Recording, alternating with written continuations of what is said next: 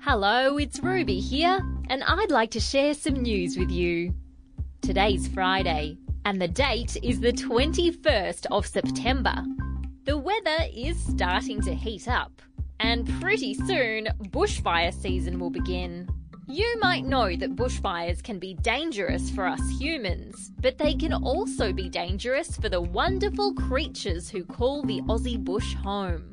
This fire season, a group of people have decided to do something to help animals who get caught in bushfires. They're setting up a hospital for animals out in the Aussie bush. And it's inflatable.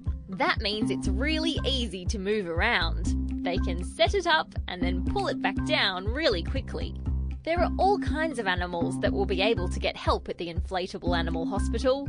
Native animals like kangaroos and koalas, but also animals like horses, dogs, cats, and even sheep.